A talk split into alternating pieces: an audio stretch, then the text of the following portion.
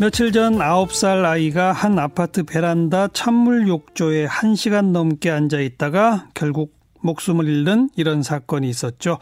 이렇게 아이를 학대한 그 계모 어제 구속됐는데 계속 반복되는 아동 학대 범죄입니다. 특히나 이 아이는요, 이 학대 때문에 다른 시설에서, 즉 이 부모와 헤어져서 좀 살다가 두 번이나 그러다가 다시 또 합쳤다고 그래요. 이 과정도 참 석연치가 않고요. 자, 경기대학교 범죄심리학과 이수정 교수 연결해 봅니다. 안녕하세요. 네, 안녕하세요. 네.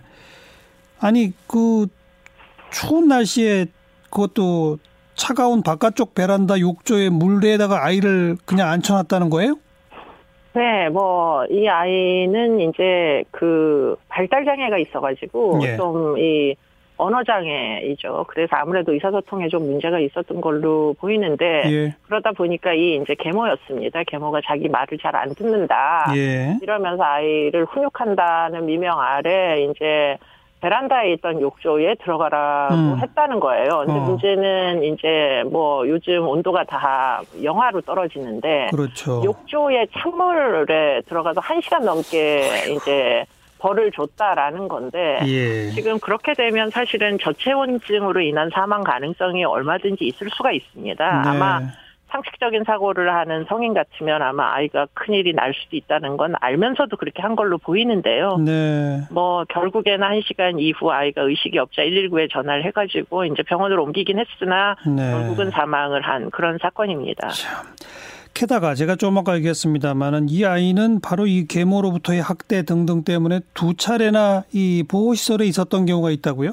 네, 2016년도에 학대 신고가 두 차례 이제 그 연달아 있었던 걸로 보이고요. 아마 예. 처음부터 분리 조치가 된 건 아닌 것 같고, 예. 그래서 결국 재차 학대 신고가 되자 이제 피해 아동 보호 명령을 내릴 수가 있거든요. 그래서 결국에는 분리 조치가 돼서 아이가 아동 보호 시설로 가기는 갔는데. 예예. 문제는 이제 아동 보호 시설로 가고 이제 그 사법 절차는 그냥 끝이 납니다만 문제는 결국 일정 기간 후에는 친권을 가진 자가 와가지고 애를 돌려달라고 해서 예. 이 아이들이 결국은 아동 보호 시설에 계속 있지 못한 채 친권자에게 다시 돌아가는 이 일들이 예. 계속되고 있고 그래서 작년에도 아이가 하나 사망했고요. 이번에도 예, 예. 재차 이제 학대를 받다가 사망한 사건이 되겠습니다. 예. 아니 보호시설에 아이를 보내기 위해서도 법원의 명령 같은 게 필요한 거 아니에요? 그렇습니다. 그런데 네. 법원이 명령을 해서 보호시설에 가 있는 아이를 부모가 가서 이제는 내가 집에 데려가겠습니다. 그러면 돌려줘야 돼요?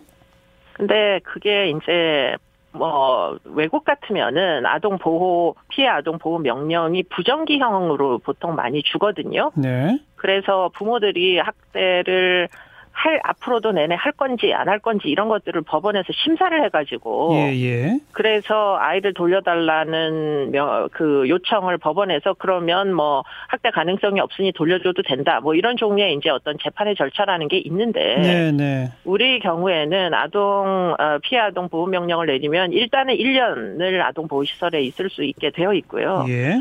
그 다음에는 법원이 개입하는 게 아니라 아동보호 전문기관 또는 아동보호시설에서 이제 1년이 끝나면은 예. 추가로 더 필요하다라고 생각이 되면은 3개월씩 더 연장을 해가지고 최대 4년 정도까지 할 수가 있게 되어 있답니다. 예, 예. 그러다 보니까 지금 이제 친권자가 일정한 기간 후가 되면 이제 아이를 돌려달라. 왜냐하면 요즘은 수당도 나오고 이러기 때문에 사실은 예. 아이들을 또 데리고 가려는 부모들이 있어요. 그러다 보니 지금 이번 건도 아이를 도로 데리고 예. 오기에 예. 누구도 중단을 시킬 수 없는 왜냐하면 어차피 법원이 개입을 안 하다 보니까 예. 지금 이 민간 기관 예컨대 아동보호시설이나 아동보호 전문기관은 강제력이 없거든요. 알겠습니다. 네, 그래서 돌려준 겁니다. 근데 보호시설에 이게 가도록 법원의 명령까지 받은 정도 상황이면 그 부모가 와서 다시 돌려달라 해서 돌려줬더라도 다시 학대가 재발되는지 안 되는지 좀 감시라도 해야 되지 않을까요?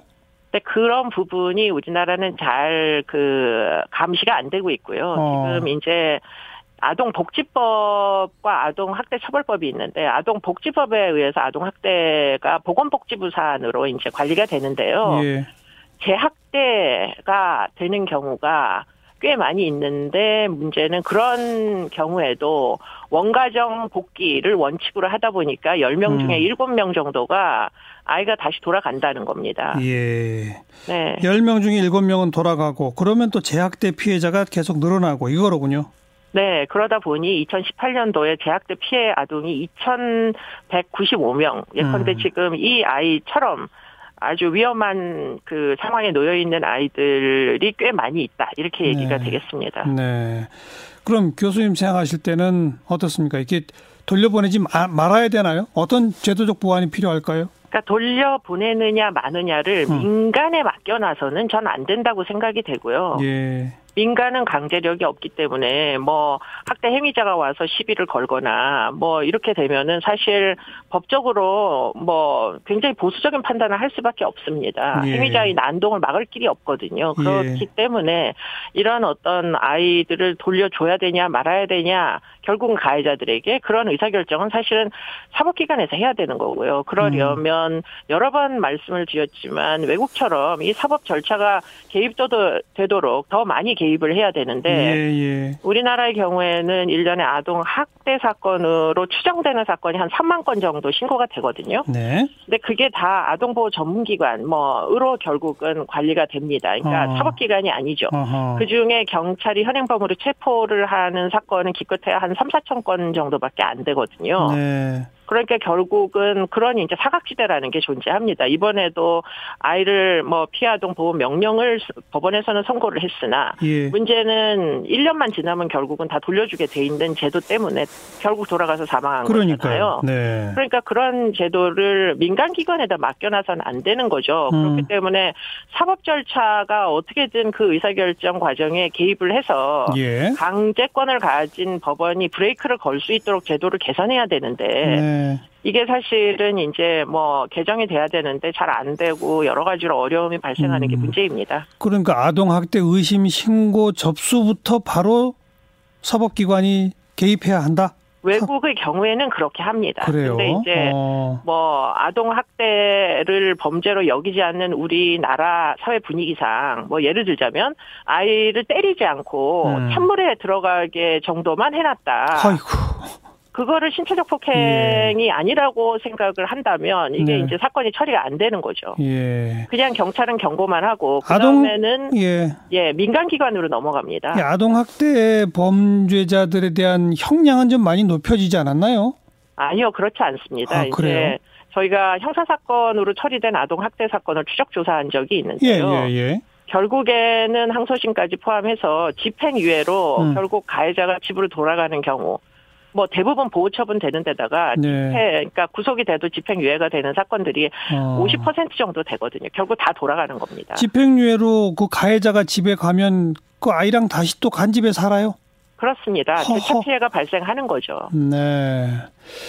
그럼 우선 형량도 높여야 되고 신고 단계 초기 단계부터 사법 절차가 개입해야 되는 제도적 법 개선이 필요하겠군요.